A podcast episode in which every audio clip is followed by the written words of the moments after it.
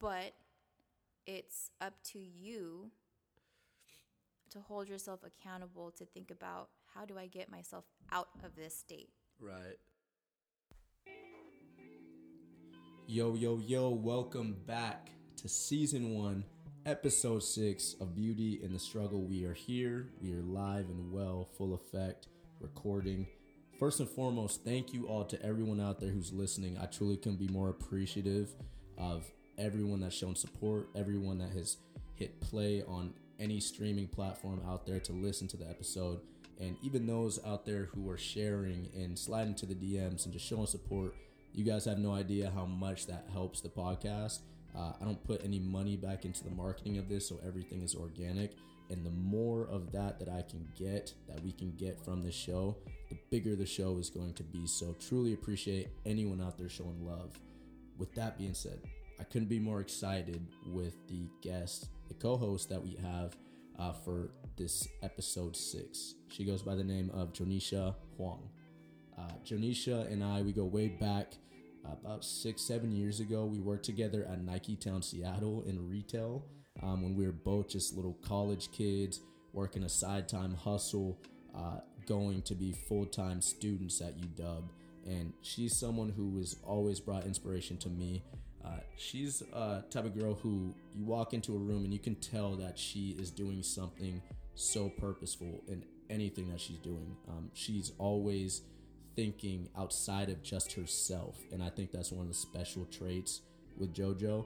And that's one of the biggest reasons why I wanted her on the podcast. So you fast forward about five, six years later, and Jonisha is now a K through 12 teacher in the Seattle school district community and uh, I found myself getting crazy inspired just as we were interviewing because uh, she discusses how she is the first generation immigrant in her family uh, to really go through higher education. And not only did she graduate from University of Washington, right, but she did that with a full ride scholarship uh, and graduated on time, which is amazing. Um, and she finds herself in a crossroads where she doesn't know where to go next. And I'm sure so many people in our generation can relate to that. You get that piece of paper and you're like, shit, what do I do next? Uh, she decided, hey, you know, instead of doing what the societal norm tells me to do, right, go be a doctor, go be a lawyer, uh, you know, go get your master's degree. Instead of taking on that route, uh, she flipped it on its head and said, hey, you know what? Nah, bump that. I'm to go ahead. I'm to soul search. I'm to figure out what I'm really good at, how I can bring value, and the passion that I want to take on and how can I demonstrate that into my community. And like I said, I truly think that's the most inspirational thing that someone can do is take that leap of faith and say, "Yo, I've got the bravado, I've got the courage, I've got the faith to really pursue something that I really give a fuck about." And to me, that's so dope. So, um, she is now doing that. She's killing it. She'll discuss, you know, future programs that she's bringing to light into the community and actually making a difference. Uh, but you know, I think this is an episode that you guys are gonna want to listen to more than once. And all that I ask is that if you find some type of inspiration, if you find something that you can actually take from this content and bring into your life and puts you in a state of mind that actually allows you to take action in whatever you're doing yo, that shit is tight. Please share that with me. Please share that with the team. Please share that with the platform. Slide into my DMs, post it on your IG, post it in the comments. Uh, like everything that we have going on, please, because like I said, uh, it is really, it really goes a long way as far as the word of mouth and as far as where we are at with the podcast and how we can continue collectively to build this platform. Uh, so, with that being said, I'm incredibly excited. I can't tell if you can tell um, about this episode. Disclaimer I was very sick. Uh, actually, we were both sick when we shot this, um, but I didn't want to stop recording at any time because I just felt what we were talking about was so deep rooted and was, um, you know, very, very collaborative in the sense that we were just talking about some real shit. So I didn't want to mess up the setting, and you'll hear me sniffling, you'll hear her sniffling, but uh, just get through it because it's it's definitely worth it. So here we go, season one, episode six, Jonisha Huang. Three, two, one, go. Yo, welcome back to Beauty and the Struggle, season one, episode six out of seven, and brought on my good friend Jonisha Huang. Jonisha, you want to say what's up to the crowd? Hi. What's up? Yo, speaking of that, we got Norris here today too. Um, and going into that, just give you guys some kind of a background. Shout out to Nike Town, Seattle. Uh, you know, really quickly, like we all know each other through Nike Town, Seattle. Um, yeah, so like explain your family background. like, uh, are you like so? Myself, I'm a first generation immigrant from the Philippines, or at least on my mom's side. Like, what's your story?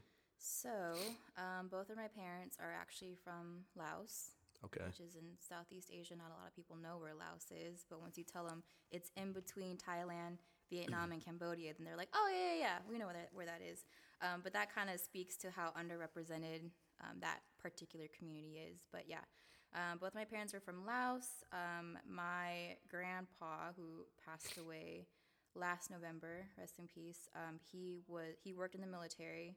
Um, and although um, my grandpa and all of his kids that he birthed are full Vietnamese. The only reason why they landed in Laos was because that was where he was stationed at the time when he was in the military. Um, and then they eat, they all kind of made their way to America slowly, um, just because with the laws that they had in place, um, they couldn't travel in groups. I believe no more than five. Dang. And That's um, crazy. My yeah, my dad is one of nine, and so it took a while for all of them to finally reunite in in the states. Um, my dad, I believe, he came here when he was seven, Okay. and my mom, who's also from Laos, she's full Laotian. Um, she moved to the states when she was fourteen. Wow. Uh, long story short, my parents met at Franklin, which is my alumni, my high school that I went to. Um, they met. They're two years apart. My dad was, or my mom was a s- June, no sophomore. Yeah, two years. And my dad was a senior. He was her math tutor and followed her all the way to Salt Lake City because that's where she went to Okay. reunite with the rest of her family. and then that's where I was born. I was born in Salt Lake City. You were born in Salt Lake City? I'm not surprised that you didn't know that because that's definitely a fact that I've shared with you before. What? Friend, friends for five years. Did not Um, know that. Yeah, so I was born in Salt Lake City, Utah, um, but I moved to Seattle when I was two, so I've been here all my life. Okay. So wait, so your parents didn't know each other like before Franklin High School? Like there was no connection even though you guys came from the homeland? Yeah, they just both met at Franklin. What? That's Um, crazy. Yeah, and my dad pretty much followed my mom until she said yes. Smart man. Yeah. Yep. That's dope though. Okay, so uh, so you guys, uh, so like you have some kind of heritage in Utah, then you guys came back here to Seattle. Yep. Um, how was like your upbringing in Seattle? Like your parents, like why did they come back to Seattle? I guess. Um, mostly for for, work. My dad, Okay. he was with a company um, here in Seattle. It was, it was called Golden Grains. It's kind of like uh, I don't know how to explain. Kind of like a Franz Bakery, and that's where he works right now. And he's Okay. always been in that kind of line of work. Um, even though I've been trying to tell him to get out of that, just because it's it's just it's hard labor, you Yeah, know. for and sure. for how old he's getting is just definitely something that I don't want to see him cont- continue doing as he ages. But um, that's where he was working at at the time, and they relocated to Seattle. My dad was like, "Hey, why don't we just start a life in Seattle?" Right. The majority of my family is back in Seattle, um, and she had a sister out here that still lives up on Beacon Hill. And that was kind of an incen- incentive that my dad used on um, on her too. Like, why don't you just go back with your sister? We can live with her for a little bit until we find a place of um, our own. Which then um, they found a spot in South Seattle, specifically Rainier Beach, and it's still the same house that I grew up in uh, when Dang. we moved in. I believe I was four, so I've been in the same house since I was four, and I am now. Hey, that's tight though. I'm like in the same position because I grew up in Everett and still in the same like childhood house. So it's like a culture thing. Do you like how would you describe like the Laotian people? Like, do you guys have a lot of pride? Like, you know, Uh, I would say so. Yeah, just because I, like I said earlier, it's just definitely a an underrepresented um, ethnic group. Sure. Like you hear Mien, people know what that is. You hear Hmong, people know what that is, but like when you say Laotian or Lao people, they're just like, you know, you get Yeah. weird looks, and that's kind of what I just unfortunately got used to as um, I grew up because it's just like having people not know quote unquote what you are Right, not right. in, like not who you are it was just always like what are you you Yeah, know it's like i'm not a thing you know Yeah. and Laos isn't a thing. Laotian or Lao heritage isn't a thing. You know, it's it's people. It's just like any other culture. You know, but just because it's not familiarized, you know, whether it, you know you talk about media or literature, Mm-hmm. you know, you just have to. Coming from a background like that, you just have to be willing to take that extra step in explaining if you want your story to be told and to be known, and that's kind of what I had to learn That's as I grew up. That's tight. That's Yeah. cool. Okay. So, uh, you know, you guys, uh, you come from kind of that background as far as it sounds like it's kind of like a like an unidentified where you have to create your own like type of lane type of deal. Yep. That's pretty cool. So then I wonder if like going through that process, if your parents like struggled like trying to find their own people and going transitioning into that, like how did you go through that as your childhood? You know what I mean? Like finding your own people and just creating your own lane. well in in terms of finding my own people like so demographically the south end and how i've grown up to know it has always been diverse Right. And so my people wasn't necessarily like oh go seek out other laotian or vietnamese people my people were colored Right. you know, um, or even if they weren't. But because of where I was living um, at the time when I went to Bryan Elementary School, um, Aki Kurose Middle School, and Franklin High School, all of my friends were Somalian, Eritrean, Ethiopian, um, Cambodian, Vietnamese, some Laotian people, Filipinos, um, you know, just a room full of color, right? Right. And like here and there, there would be a few Caucasian people, but that's that was before what's happening now to my Right. community, which, in other words, gentrification, right? So, thinking about the demographics and what kids like me or like us are growing up with in their classrooms, like I don't know what it looks like now, Right. you know. right, So, like when you think about finding your people, I Uh-huh. don't know if that's what's happening for those kids. Right. Yeah. But um, yeah, so my people were just, it was just a range of cultures. That's cool. Would you say that like that probably influenced you throughout your life, I'm sure? A hundred percent. Yeah. Just because it was people that I related to. I never felt alienated. I never felt different. I never felt like, oh, I wonder if they're gonna notice if I wore the same shoes three, Yeah. you know, three times in a row this week. You know, because Yep. everybody else was like that. Yeah. But I feel like in this generation, like s- stuff like that would be noticed. Right. You know, right. so yeah, I'm very grateful for the kind of schooling I went through. Yes, it wasn't the best, especially with what's offered now in, in an institution like where I teach currently. Right. Um, but it's the way I grew up with the lack of resources made me who I am. Right. Right. So like I. I was taught to go out and find it if it's not given to you.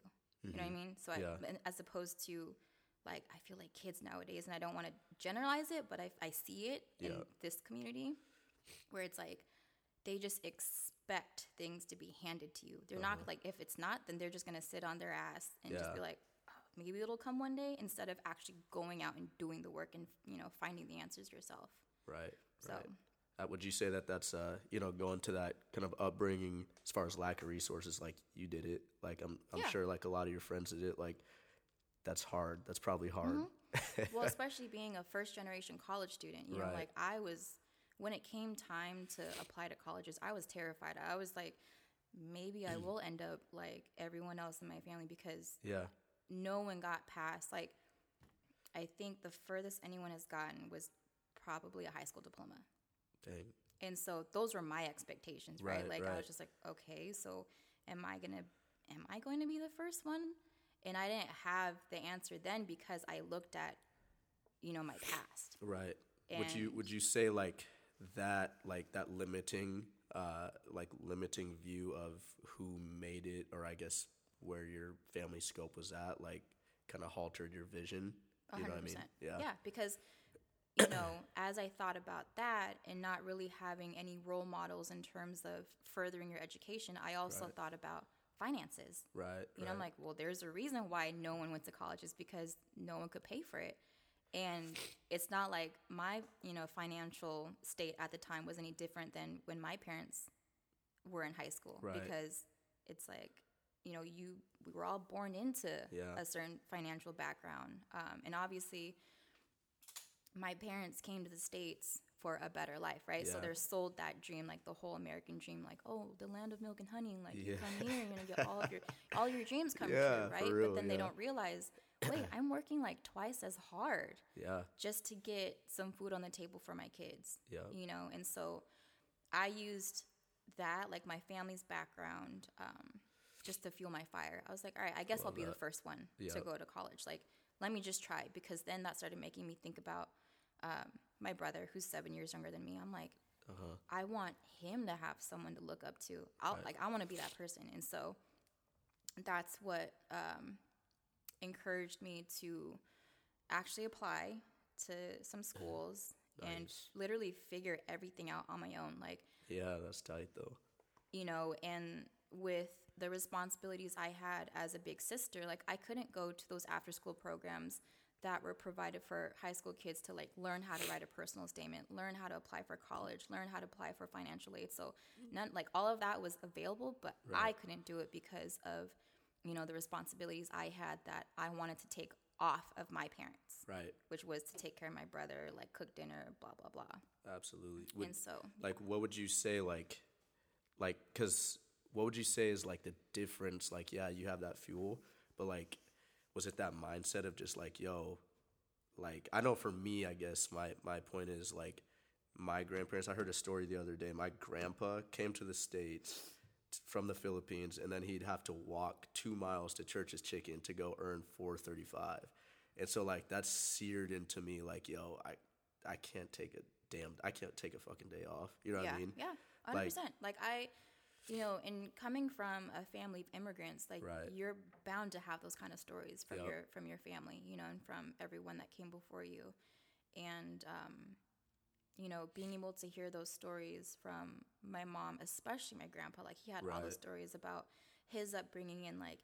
You know what he had to do to only earn two cents Yeah, that's crazy, you know and yo. then so that's, that's, why yeah and so like there are days Damn. where i'm just like i feel like i'm busting my ass. I'm so tired. And then sometimes i have to check myself and i'm just like no you're not tired. Yeah, like keep going. Because Yeah. they had it like everyone else had it far worse than you. Not to undermine the stresses that i go through and other people go through every day but Right. it's just like they had it so much worse. Yeah, yeah. you know but they but they kept trucking along because they had a purpose. And i'm like i have a purpose. So if i have a purpose then i have to keep going no matter how tired i am Right. So, Absolutely. That's yeah. dope. I love that. So do you think like I guess why don't you think other people don't like have that, you know, why aren't other people as purposeful as that? Do you think it's something that's like just not in their DNA? Do you think it's something that's they just aren't aware to?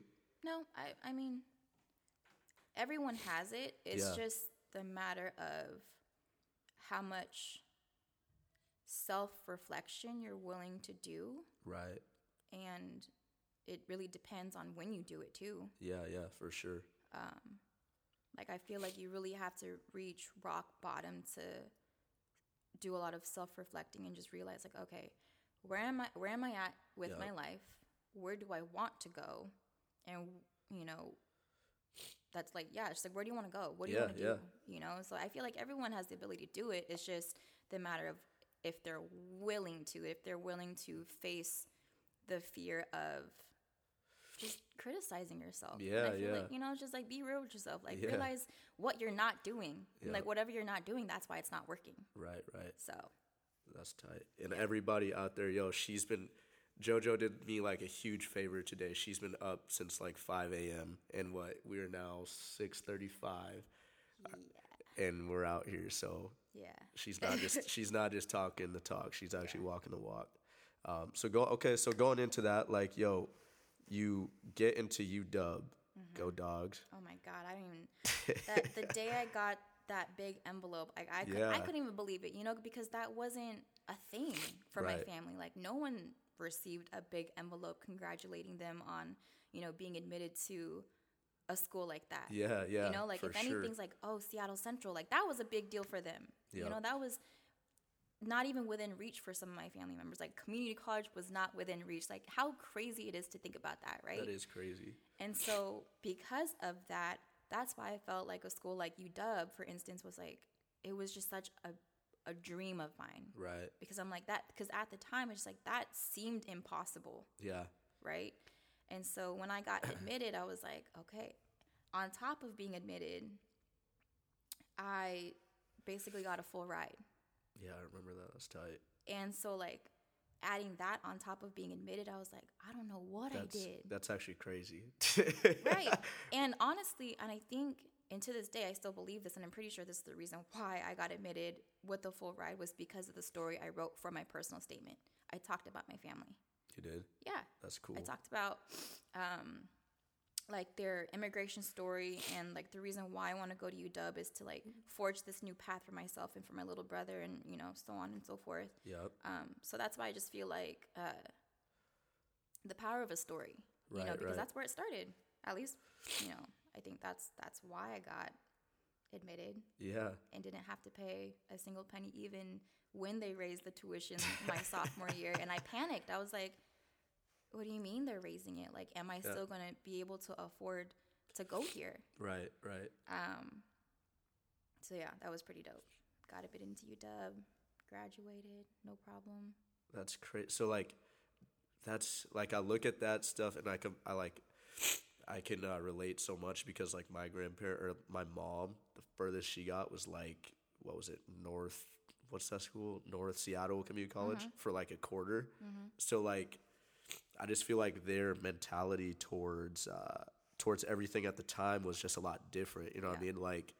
They came here to like give us a better life. It's only right that we like further that legacy Absolutely. um, that's crazy. I didn't know like well, I knew you had a full ride, but like when I look at that and see how far you came in one generation, It was a struggle. Like Yeah. it really like I was really paving my own path because I knew I had someone and that someone being my brother um, Right. looking up to me.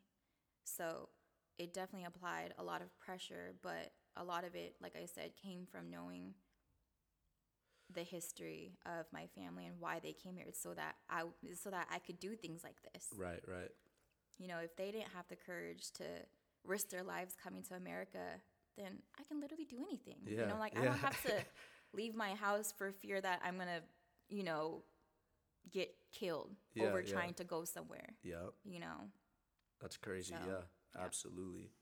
Do, uh, so during that time, so during that time, you are at UW, Mm-hmm. right? And this is when you are also working at Nike Town. yep. I started working there my sophomore year.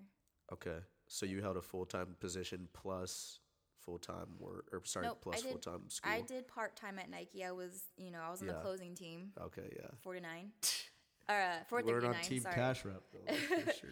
Um, but then I also nannied on the side because I was like, because the, like I said, it was just so I'm always in survival mode, right? And Right. that speaks to my upbringing. Like we're talking about upbringing. I was Right, just like right. my mentality is just always survival mode. Like you never know what's gonna get thrown at you. Be ready, right? Right.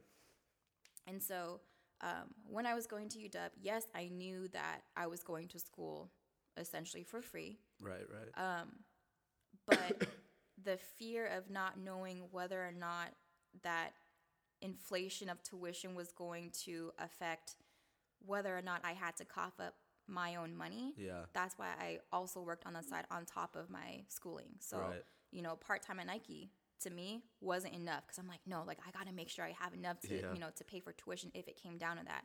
So I also nannied on the side for um, a law professor at UW um, that I happened to meet through a mutual friend in college. And so I watched her kids until uh, I think junior year. Uh huh. Um, and then she ended up taking a maternity leave, so she didn't need me anymore because she was at home. So I was like, okay, Yeah. like right now I haven't had to come up with you know my own pocket again. money, you know, Yep. thankfully, um, to pay for tuition. So everything was still good on that front, but.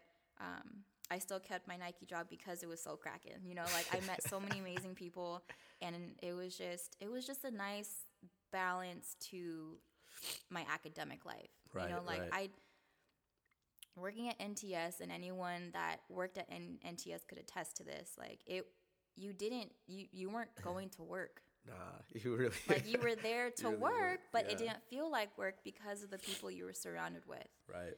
You know, um, What's like one thing you took away from Nike Town before we like transition into like what's one like what's one of the biggest takeaways that you took from Nike Town in your entire time there? Like Nike Town Seattle, the OG part. what did I take away? Yeah, like a life learned. just be willing to open up to people because I'm very much like I, I was actually talking to one of my coworkers about this today because I just learned that there is such a thing as an extrovert introvert.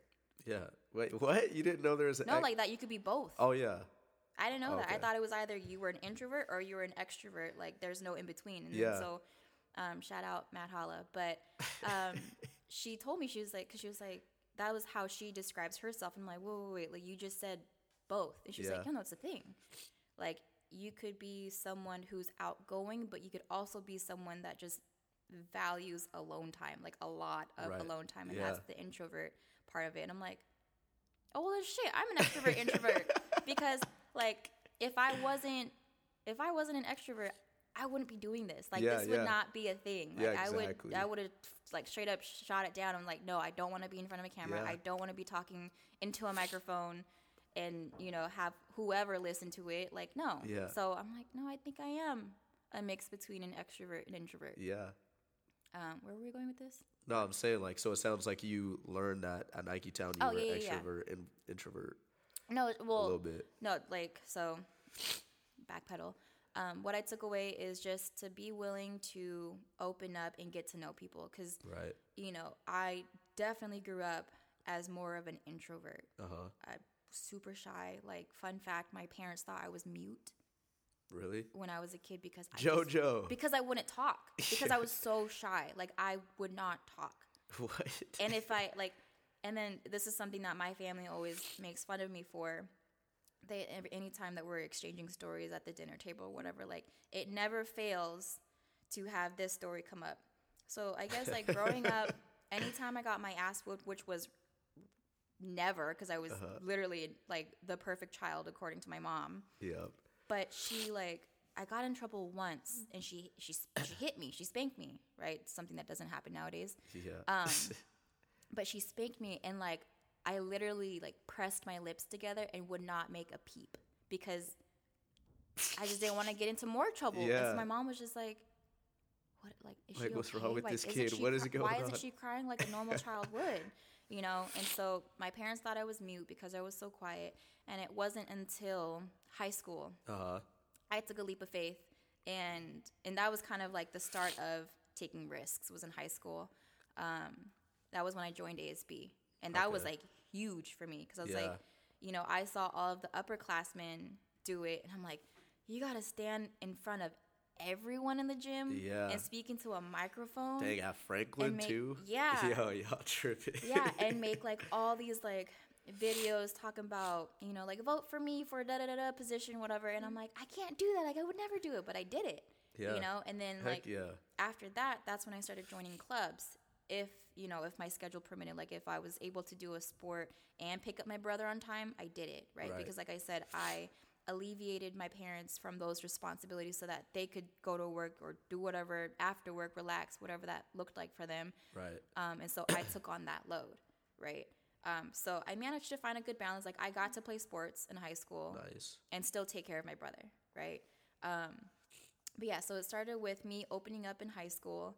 And then when I got to college, it's like I kind of closed up again because Yeah, UW, it's like with new- it being as large as it is, I was like, I, I, didn't join any clubs as Yeah. much as I wanted to. I'm like, I can't because I got scared again. Yeah. And so going back to your question about, you know, what did I take away from NTS? It's like it's just opening up and getting to know people, Yeah. you know? And because of that, like Charles Daniels Yeah. met him through NTS. Right. The boy Chuck. I was a bridesmaid for his wedding. Yeah. You know, because I was brave enough to meet people like him and to hold conversations and to maintain friendships and stuff like that. So that's what I took away from NTS is just being willing to step out of my comfort zone and just get to know people. Absolutely. Absolutely. I love that. So you so you go from you go from school and then what did you study in school? At UW, Yeah. um, American Ethnic Studies, that was my major. Okay. And then I double minored in Education and Diversity. Okay. And then the so Literally for the people. so you are all about the people then. So like so transitioning like you so you nannied on the side. Mm-hmm. And it, I guess my question would be how did you start like going towards a route like working towards giving back to the community and like the youth? And what made you not want to just go work with like our age people like adult people? You know what I mean? So, um, before I answer that, uh-huh. um, so I chose that particular field because I remember reading, I like the all the reading material for the American Ethnic Studies department just resonated because it was about people like us. right You know, when you think about the history books that we grew up with in school, maybe they touched on Native Americans yeah barely barely breeze on by. But you know, but you know, we're taught about Christopher Columbus. Yeah. We're, you know, we're taught about all these white people that didn't matter to me, and Right, that's right. why U.S. history, I hated it. It was one of the subjects that I didn't care for because it just didn't relate to me. Yeah. Who are these old ass white people that I don't know who are all dead, who apparently did things for us, right right? But then my family's stories don't reflect that. Right, so, right. you know, where's the connection? There is no connection. That's why I hated US history. right I get to UW and and mind you, like reading was also not something that I enjoyed. uh-huh But the moment I took my first AES, American Ethnic Studies class, and had an ass load of readings, I found myself not being able to to close the books or to, to close Really? the packets okay because I kept reading about people that sounded like us, looked like us. yeah So I'm like, you you mean I could graduate with a degree that has to do with learning about me? yeah that's cool though yeah And you know, I was it was frowned upon a lot, uh, especially from my family. Like, you go to you go to UW and you know you get a full Yeah. ride, and this is what you want to graduate with. I'm like, yeah. yeah for real It was though. always such an uncomfortable conver- conversation to have. You know, because yes, I'm going to school for free, Right. and yes, I'm choosing to do this yeah as a possible career choice because I enjoy it yep you know and it's like shit if i'm if i'm gonna go to school for free i might as well take advantage of it and Yeah. actually learn about things that i enjoy Right. I think people get so twisted up on that. Like, I'm gonna go to school. I'm gonna be a doctor because that's what society tells me to do. It's over You like know what I that's mean? just like yeah i'm like that's, That's not life. me yeah Like, i'm like i'm sorry like i'm not gonna shove my face in a chemistry book Right. because you know it's expected of me or it's you know there's like pressure being applied to become a doctor to Yup. become you know a scientist like all that stuff is cool whatever i could go on youtube and learn things Yeah. right Yeah. but with my time that i'm spending here and that i'm investing i'm going to do what i'm interested in and that was to learn about colored people to, to learn about ethnic Yeah. studies things that were suppressed and you know not taught to us in high school or like Right, even right. because you're you know you i guess you start learning that in elementary school Yeah. right yeah so it's like all this information being withheld from me and me realizing that that's Yeah. what pissed me off even more so i was like hell yeah i'm gonna major in this so JoJo is ready to go to war. yeah because it's like why not why not Yeah. include this in the history books is it not good enough is it not worth teaching to kids Yeah. you know because it's like for me at least like i retain information better if it has something to do with me Right. Right. you know so that's that's where the spark um i guess originated was me realizing like oh i cannot cl- I, can't, I can't close this book Yeah. Yeah. that must mean i like it Right, right right. and so i carried on through with it all four years um and as far as what was the question sorry no. So I was saying like, like, how did you start going towards that route as Oh, yeah, yeah, like towards kids? Yeah. Um, so I've always loved kids, Uh-huh. right? Like, and growing up with a younger brother that's seven years younger than me, Uh huh. He was practically my kid. Like, I was a teen mom, basically, Oh, without it actually OG. being my baby. but no, he, yeah, he's my baby. But, um, and just like I don't know, I was just always passionate about babysitting and teaching and like I remember some of my memories with my younger brother. Um, Uh-huh. We used our our dishwasher, Uh-huh. right? So he was like maybe he was about to go into first grade, and it was the summertime, and I grabbed a bunch of dry erase markers, sat in front of our dishwashing machine, Uh-huh. and like wrote on it like a board, and I was like teaching him. I like made dotted. No, I made like dotted lines for letters so that he could trace them. We did math problems, and it was like I. I had like a, I had a school session in our Yeah. kitchen on the floor. That's crazy. Like that's super cool though. Yeah, That's and hella so cool. yeah, and then I would make up these like mock-up um, activity sheets that I created myself so that it, w- it was homework for him. Wait, what age were you doing this at? So we're seven years apart. He's, you know, about to go in first grade, so that's what five, six years old. Dang. Okay. So- So, you had like a whole curriculum going. Yeah, and, and but that's just and then you know I I come from a fairly large family and like the the ages are I don't know kind of all over the place, but I always found myself just always being mom or always being the educator. Right. Um, and because a lot of it comes from my grandpa, like there was no such thing as a summer off for Jonisha and her Right. cousins. You know, like we were at grandpa's house still doing schoolwork. Y'all crazy. You know, he made us read thick ass chapter books when we could barely pronounce like half the words in the book, but that was his way of teaching us like, no, if you don't know, circle the word, look it up, Yeah. define it, use it in a sentence, read it again. Do you understand it? No. Okay, read it again. You know, so that was just grandpa was all about education, you know. Um and so I think no, I know he instilled that in me. And um I want to say in high school, I got involved with like a lot of um, community service or service learning things Uh-huh. that worked with kids uh, at Boys and Girls Club. And I myself went to Boys and Girls Club before my brother was born. You know, that was like my Okay. aftercare was Boys and Girls Club. So I was always exposed to that kind of a environment.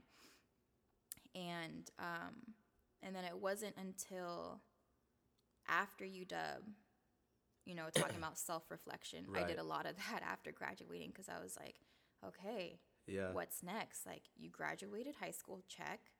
You actually finished Yeah. college on time, check. Do you go and attain your master's? Like, what do you do now? Yeah, that's inter- like that's interesting because like I guess where did you like where was your space, your mental space at that time? Like, yo, how do I again. continue to better myself? Lost again. Like, I, it was like high school Jonisha all over again. Yeah. Like, oh shit. so you kind of like conform like in this hole a little bit. Yeah. And so um, it wasn't until I had so this this was all this this quarter life crisis that I'm about to talk about happened at Nike. That's what we're here for, beauty of the struggle. Nike Seattle, and I was Uh-huh. on the sales floor pissed. Yeah. I'm like, I fucking hate it here. I hate this job. I went to UW. I got a degree, and I'm working in retail. Yeah. And at that point, I was already with the company for what four or five years, Right. and I was just angry. I'm Yeah. just like, I'm in retail. I'm so much better than this, but if I'm so much better than this, then why the hell are you here? Right. It was because I was comfortable. I was getting a paycheck biweekly. Yeah. I was able to apply that paycheck to whatever the hell I wanted to buy, whatever. And so I got comfortable. Jojo, that's super cool because like a lot of people won't have that serious discussion with themselves. You know what I mean? Oh no, I did it every day on the sales floor. Because every time I dealt with a dumbass customer, I was like, I was constantly reminded, like, why are you here? You hate, you hate being here. MC, Yeah. I'm so sorry. I don't know if, if you're ever gonna watch this, but MC, you know how much I hated it there. And it was because I had such, like, I had a bar set high for myself, but Yeah. I was oblivious, or like, I, I didn't want to accept that I had a high bar that I was unwilling to reach Right. Right. like I was holding myself back. Yeah. There's there's no like I will admit to that. yeah. I've like you admitted to that many outgrew times. that space. Yeah, and so um it it I had so many conversations in stockroom. I had so many conver- by myself. Sometimes sometimes Oh, with you other guys people. were talking shit down in stockroom. Yeah. Um and yeah, I just I had this one conversation on the sales floor with someone and I was just like I'm, you know, again, like I, I, I keep saying this because this is literally what I repeated to myself every single day. Like, I'm so much better than this. Like, I'm, yeah, like, I'm capable of doing amazing things. Then Right. why aren't you going out and doing those yeah, things? yeah, for sure. And so I literally had to sit back and think about my toolbox, think about my arsenal. Like, what do you have? What can you use? What's in your toolbox? So I'm like, all right, I'm college educated. This is what I'm, pa- I'm this is what I'm passionate about. You know, which is ethnic studies. But what else are you passionate about? Oh, kids. Okay, how can I connect the two? Is Yeah, there yeah. such? Is there a job out there that where I can apply both somehow? Yep. Um, And if, if, if it wasn't for Charles, and it's the reason why I'm here at my current job, Yeah. if it wasn't for Charles, then I wouldn't be in the current position that I'm in. He was just like, he knew everything about me because, again, we we knew each other from Nike Town, Seattle. But he was just like, dude, you need to be here. Yeah, I'm like, I don't, yeah. I don't think I can do it. you know, again, doubting myself. Yeah. And he was just like, no, you can do it. Like, you can do it. Yeah. Just apply. It, do, it doesn't hurt. Just apply. Like, the worst thing that could happen is you not getting the job. I'm like, exactly. And then I'm stuck here working in retail. Like, that is the worst. Get mad at MC. Yeah. And so I was like, okay, fuck it. I'm like, we're back to square one. You're Right. doubting yourself. What did you have to do last time you doubted yourself? Fucking do it. Right, right. So I got on the website. I said, Chuck, I'm, I'm about to apply, Chuck. He was like, okay, let me know when you submit it. Yeah. So that also, like, there was some accountability there. He wanted me to let him know Yeah. when I applied. Had he not received anything, Yeah. that would have told him that I didn't actually apply. Yeah, yeah. Right? So sat through the application, doubting myself every single step of the way, but I did it. I got a call back literally, I think within less than a week. And they're like, all right, come in for the interview. Went in Oh, for so the you're interview. like tripping at this point. Went in for the interview. Cried in my interview. Oh God, show, show. but the reason why, and I still make fun of myself for this, and all the other teachers here like still appreciate the fact that I was that raw. Yeah, yeah. And that I was that willing to show emotion when answering this this particular question they had asked me that caused the tears. the question was like, why education? right.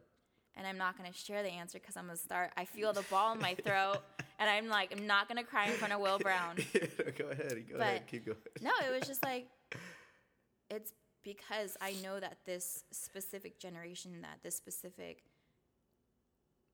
demographic that Yeah. this school has, like they they need people like myself, Yeah. people like Charles to teach them Yup. what they're not being taught here, which is reality. Yeah, yeah, for real. I love that. Like when we connected, like Mm-hmm. when you told me that you were here with Chuck, I was like, yo, she's Dynamic probably killing duo, that. Yeah, I was like, Yeah. she's probably killing If it wasn't that. for him, I wouldn't be here. Yeah, like this is literally so. Like, explain to the audience where you don't have to disclose the school. I, yeah. Yeah, don't- I don't was like, I don't want to get roasted or fired. Like, this is actually a job I want to hang on to. But like, I mean, explain like the demographic and like where we are at, kind of, you know, to give the audience a little bit of a feel.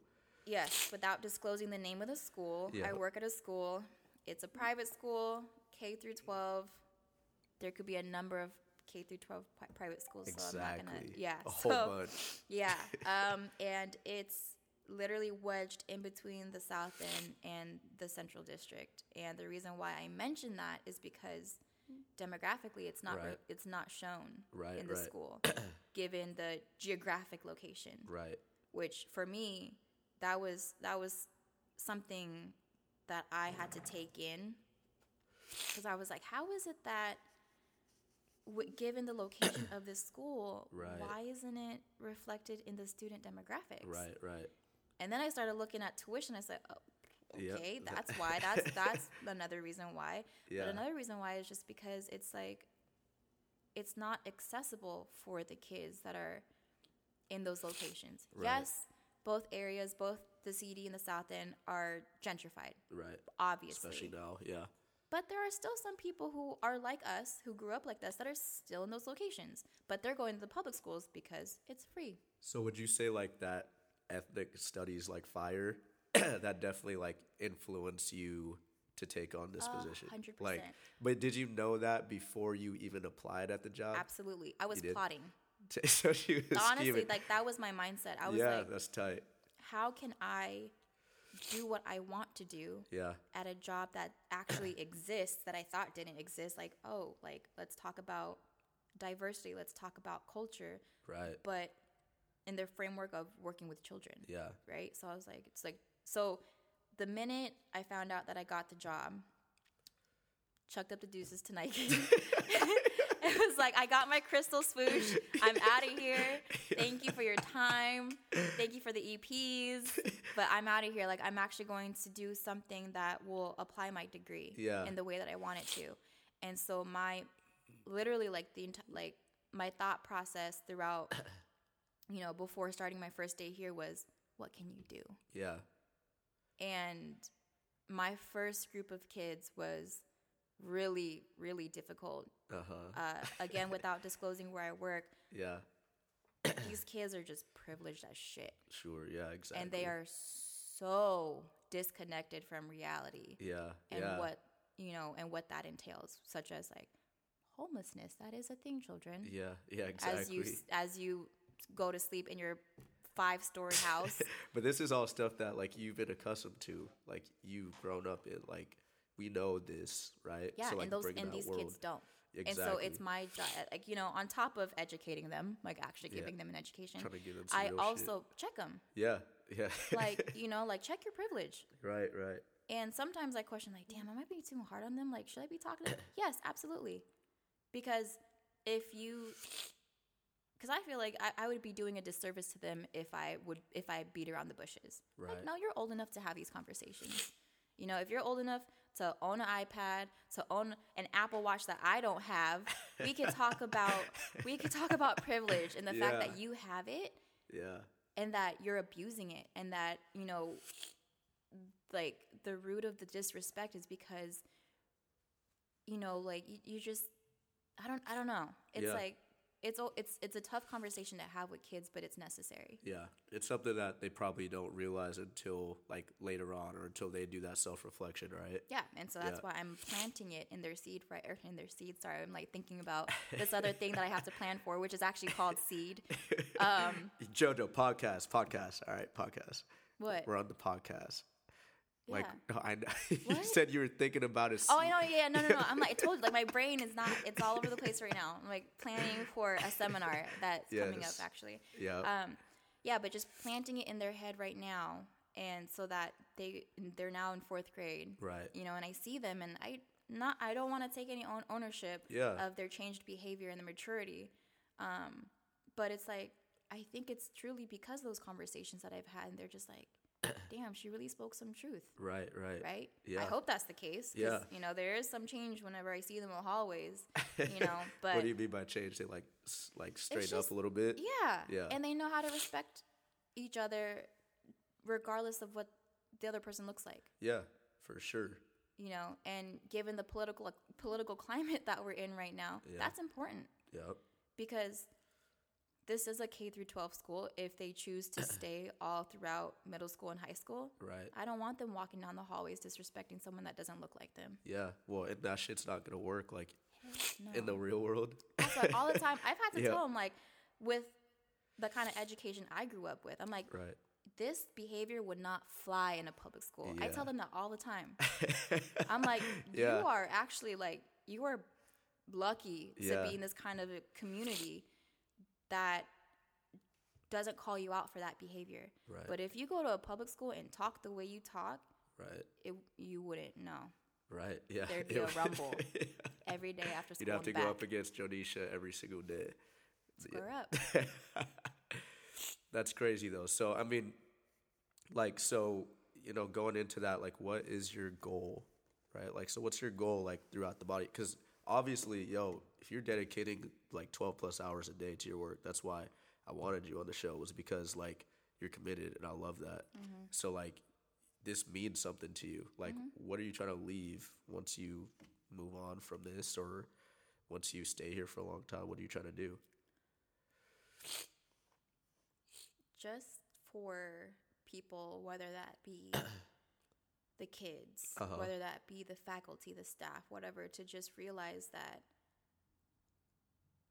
it's not perfect out there. Stop Right. pretending that it is. Yeah, yeah, You know, because you can you can hide behind your stacks of money, yeah, yeah. but when that all goes away, what do you have left for yourself? Right. You know? Yeah. And so, um, when I said seed earlier, like I mentioned, I'm I'm a I'm bringing a program called Seed Uh-huh. to this institution. Seed stands for Seeking Educational Equity and Diversity. That's cool. So I went to a training over the summer this year. it was a week long intensive training. Like each day was like 11, 12 hours long, Uh-huh. seven days, Jesus. emotional, mental wreck by the end of it. I literally like as soon as I touched down in Seattle, Uh-huh. I put my phone on airplane mode because that's how exhausted I was. Because we talked Jeez. about tough things like Right. race, Yeah. systemic racism, gender and sexuality, which was something that I didn't think I was gonna be uncomfortable talking about. But when it came that day, Yeah. when we talked about gender and sexuality, Yeah. I was like, oh, maybe I don't know myself that well. Yeah. Yeah. In terms of like, I'm, Yeah, I'm yeah. heterosexual. yeah. Yeah. Um, but when I say that, when I say that, it was because there was a prompt that asked, like, you know, growing up, did you ever did you ever have those conversations with your loved ones, with your parents, as to what as to whether or not you were gay or straight? right. Right. And my answer was no, Yeah. and I didn't realize I didn't realize that until that day. I'm like, wait. So why Yeah. so didn't my parents talk to me about that? It was because it was expected that I was straight. And if I wasn't, like, what would that conversation look like? Or would I have had that conversation with my parents? Right. Would they have accepted me if Yeah. I wasn't? You know? And so, like, there, it was just, yeah, it was an intense training, took so much from it. And uh, basically, I'm bringing everything that I learned at that training to my community here Nice. and having those difficult conversations Yep. with um, the other teachers here, and I actually opened it up to all three campuses. Yo, that's super cool. And when I sent out the invitation to um, invite people to the meet and greet session, which is this Thursday, Uh-huh. I had like my my inbox was flooded with upper school teachers, Yeah. See. and that in itself spoke volumes to me. I'm like. Oh, I wonder if it's because this is what they need on Yeah. that campus, and But it yeah, is so because do I've heard stories. Do you think like having that conversation is extremely difficult?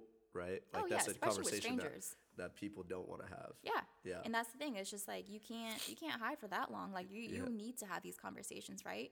Exactly. Absolutely. Pressure makes diamonds. Yeah. Um and that's what that school th- that's what the school needs is diamonds. Like people Yeah. that are clear, transparent, Right. you know, um, willing to have difficult conversations so that we actually build a community. I'm not bur- I'm not trying to burn bridges. Yeah. Yeah. Yeah. right? Exactly. Like yeah. I'm clearly aware that this could potentially jeopardize my job, but the way that I think about it, and I've had to have conversations with myself about this. yeah. You know, like okay, say that I do get fired over this, over what I'm trying to expose, or Right. mm, I shouldn't use expose. That's Yeah. not yeah. negative Buzzword. Buzzword. Um, just bringing to light Yeah. things that need to be. I don't know, known. Yep. I'm trying to find a synonym for expose. yeah. Um, and if I were to get fired over that, then at least I, I know that it's over something that is good. I didn't do anything malicious to the school. yep. You know, I didn't do anything that tarnished the school's name. I was just Right. wanting to have a conversation. And if I get fired over that, then screw it. I get fired right. over it, over trying to have a conversation that adults need to be having anyway. Yeah. Well, and it goes back to like you not being uncomfortable anymore, and like that's how you make change. Oh my God. Like, if I were like if I were in the mental state that I was in pre high school, I wouldn't be doing this because I Uh-huh. Yeah. would be somewhere in the corner just letting everything Go by. yeah. Yeah. Mute. yeah yeah, Yeah. mute and like feeling guilty for it like I, w- Yeah. I would definitely like i'm pretty sure I would, I would experience a lot of self-guilt knowing the things that are going on in society and within educational institutions and just sitting and letting it roll past Yo, me dude, that's super cool though. I like Yeah. how it, that's super cool because you're actually making a difference and a change and like, or like, you know what I mean? You're trying, but like you're taking the progressive steps to go there. And Yeah. a lot of people, that's why your inbox is so flooded, is because a lot of people don't go there. yeah And it's not just like education. It, we need more people like that in the world, just in general. and that's that's the thing too like talking about having the courage to do this kind of work Yeah. because it is scary because Yep. you don't know what that conversation is going to lead to. Right. Right. I'm pretty sure there will be bur- like bridges burned, yeah. you Yep. know, but I'm willing to take that risk. Um, because to be honest, like, so some stuff had happened in the administrative front uh, where I lost some people that were supposed to be my support in this. Right. And um, because of that, I was given the option to back out and not do it anymore. Okay. And I was like really close to not doing it because the thought of not having that administrative support that I was supposed to have, like basically they were protecting me, Right. Right. right? Um, and I was close to saying, okay, no, I can't do this. Like Right. I, I'm scared. I can't. I'm by myself. I'm not Yeah. gonna get any support in this. I can't. Like, Yeah. sure, the community supports you. No, like I actually had people higher up that were willing to take bullets for me if I happened to say something in a seminar Right. that could have resulted in me losing my job. Yeah. I lost that. I lost that blanket, right? Yeah. Yeah. And so after doing some self-reflecting, Yep. I was like, I'm just gonna do it. Yeah. And so now the first session that isn't as um, formal because it's just a meet and greet will be this Thursday, but next Thursday is the first session, and I'm gonna kind of ease into it and not Just you hit know, it with like, the hey, yeah. let's talk about racism. No, like we're gonna do. It's actually a really cool because talking about stories, right? Um, I'm planning the first session. I'm, I want it to be a name, a, a name storytelling, Right. and basically without giving it away, because I still got a plan for it. That's why I said seed early, because that's where my mind is. Is um, everyone's name has a story Uh huh. and um, I'm basically the activity that I'm gonna have them do is just like I'm gonna provide a bunch of art material, have them just go for it, like Right. whether it's like add feathers, leaves, whatever. But it's something like psychological in their mind that represents their name and the uh-huh. history behind it, Okay. right? Yeah. Yeah. For instance, like my name is Jonisha. Yeah. You know, like growing up, it, I fucking hated it because Yeah. I always got weird looks. Oh, she's not black? No, I'm not. Okay. But we're like, how do you pronounce, you know, and, and having Caucasian teachers mispronounce it all the time and me not correcting them Right. Right.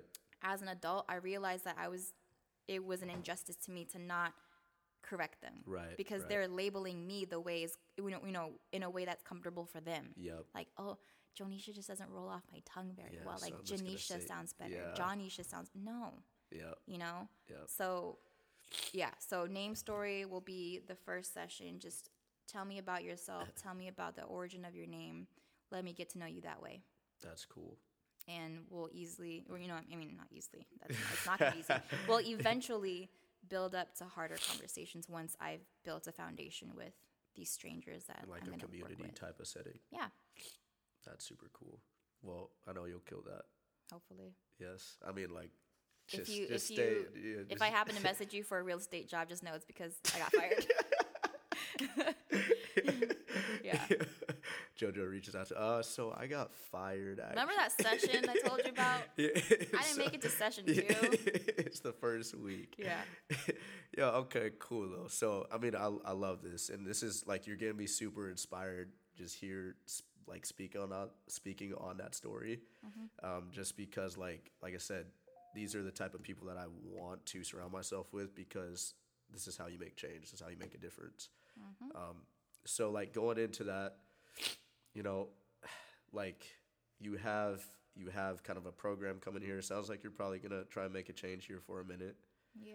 What do you uh you know what do you see in the future? Like what do you see as far as like maybe a year or two from now? Like what does that vision look like as far as the community goes? Like what would you like to see in a perfect world here? In a perfect world, A perfect world, but we know it's Bob not. But we Ross know it's not. But we know it's not perfect. Yeah, So a um, realistic world. like I said, just you know, giving students and the adults that work here a platform Right. to be comfortable enough to hold difficult conversations that are necessary. Like I keep saying that because that's what I see, that's what I want to see Yeah. a year, 2 year, 5 years from now. You know, and I know that you know, based off of conversations that I've had with some high school teachers like cultural competency Uh huh. lacks in Yeah. the high school campus. I and I believe it Yeah. because you look at the demographics between elementary school, middle school, and high school, it looks completely different. Yeah. Yeah. Like any I any image you have of what a private institution looks like, That's it's in the high school. Yeah. and actually, one of the senior girls who was white, Uh huh. she um, had a speech on the first day of school, and one of the things that she mentioned in her speech was just the lack of diversity Right. on the high school campus and how that's just enabling the community to believe that whatever they see in those hallways is what they're going to see outside of the school. Yeah. Which, when you step outside of the school, it's the central district. Yeah. It's the south end. yeah. It's not your high. It's not your high school Nah, hallway. Nah. You got. And so, yeah, so that's what I envision is just shedding light on topics that just get brushed under the rug because Yeah. people are too scared. That's tight. I, I challenge you. Like, I feel like you're gonna do this whole entire community. Like, I feel like you're gonna kill that seminar, and then in a Hope so. in a year or two, like Yeah. you'll be talking like from a community standpoint, Yeah. like like literally this entire area or school district. Hope so. Absolutely. So two more questions to wrap it up. Norris, Two you more. Cameraman. yeah, two more questions, and then we'll wrap it up because we're like pushing right here at an hour. I know you got things to do. Uh, so, so uh, as far as as far as question number one, like those self reflection times, right? Like when you hit rock bottom, like what is your thought process? And someone out there who's listening who may have hit rock bottom before, like how did you get through that? And how do you not just give up? A lot of people will just quit. A lot of people will just say, mm-hmm. fuck it, I'm mm-hmm. done. How do you go and recreate and reinvent yourself? That's a a deep one, huh? Yeah. Good job. Yeah, I told you, Creative JoJo. director. Yeah, creative. Um, director, chill there for a little bit. What? Chill there for a little bit. Chill there for a bit. chill like when you're on the bottom chill there for a little bit because that's going to allow you a lot of time to think because when you are on rock bottom what typically happens you isolate yourself Right, right. right, and yes during the, those times of isolation some dark thoughts might come about Absolutely. but it's up to you to hold yourself accountable to think about how do I get myself out of this state Right. and again, looking forward, where do I want to go? Do Right. I want to be stuck here forever? Because if I get stuck here forever, no work's gonna be, you know, work's gonna get done. Right, right. You know, um, but chill there for a little bit because you're allowing yourself that time to think and reflect. Yep. Don't rush out of it because once you rush out of it, you're probably gonna do something that you know is gonna get you out of that. Yeah. But it's not something that you want to do. You just want to escape. Yeah. So Right? true. Yeah, so true. So, um, having quality time to yourself is so necessary. Like going back to the whole extrovert introvert. Yeah. I like to, my ass likes staying at home. yeah, I'm the same way. Yeah. So, but you know, the time, it, and it also really, what you choose to do on your downtime also speaks to who you are. Right. So, I like being with family, Uh huh. but when I truly don't want to be around any human being, Uh huh. I'm reading about, you know, diversity in education because I'm trying to further what I currently know but Yeah. don't know.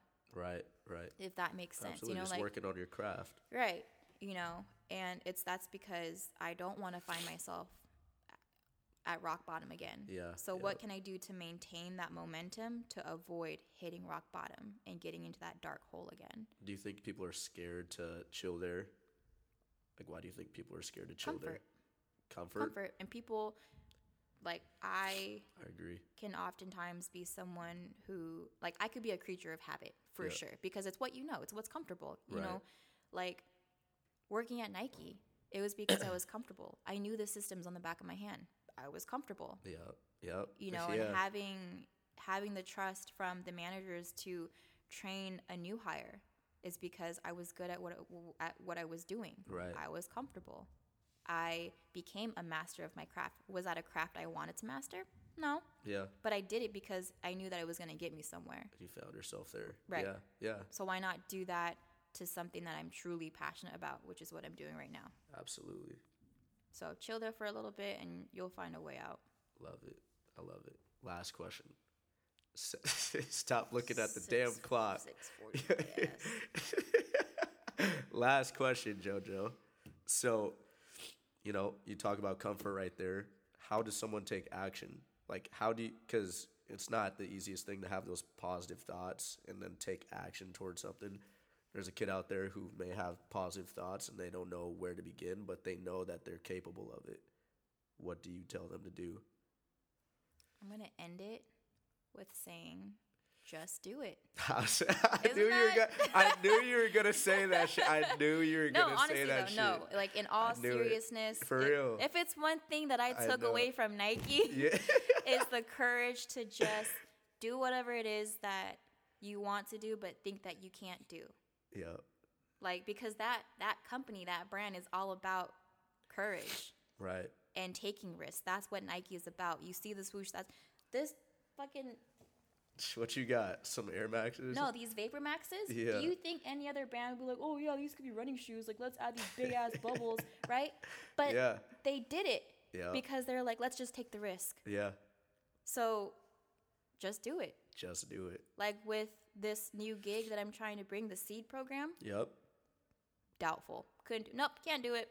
Right. Even signing up for the training over the summer. right. Right. No, can't do it. I can't. No. Like, I'm gonna be around 60 other strangers across the nation. I was the only one from Wash or no, from this district at least that Uh-huh. went. And that was that like the idea of that was already daunting enough. I'm like, no, no, no, like, I can't. No, hell no, I can't do it. I did it, Yeah. right? Yep. I had the option to back out from bringing this program Yep. because I didn't have the administrative support that I was initially supposed to have. Right. Thought about it. Yeah. I'm gonna do it. So just do it. I love that. That's dope. just do it. Just do it, you guys. Yes. Take action and just do it. Just do it. You can do it. Lastly, where do they find you, JoJo? Like on social, like nah, I'm not. Nah, nah, nah. no. Share the social. You can hit me up on Share the social. hotmail.com. go, Uh, go give her a follow at what? but I don't even be on there anymore. Oh my gosh, get Okay, some fine. damn IG followers. I, I do post some inspirational Yeah, they need that. If it's not about my dog, it's some inspirational Yeah. quotes. Um, Jonisha underscore Marie. Okay. I'm not gonna tell you how to, how to spell that. You just figure it out. Damn, so don't don't send that her way or else she might get offended by I the have way you spell I have that 98 pending friend requests. You oh, tell me shit. Oh, if I'm gonna res- if I'm gonna Oh, accept any of you. I'm sorry. Damn, all right. Well, now I feel like a little bit cool that I'm one of those people who aren't in that room. So dope. Three, two, one, go is a part of the following. Yo, Jonisha, truly appreciate you coming. You killed this. We killed this. Norris, as always, Thank you, cameraman. For real. In Nike Town, Seattle, like we should end it with, yo, just do it. Just do it. Just do it, you guys. We'll be back next time. Thank you for listening. Peace, love. We out. Bye.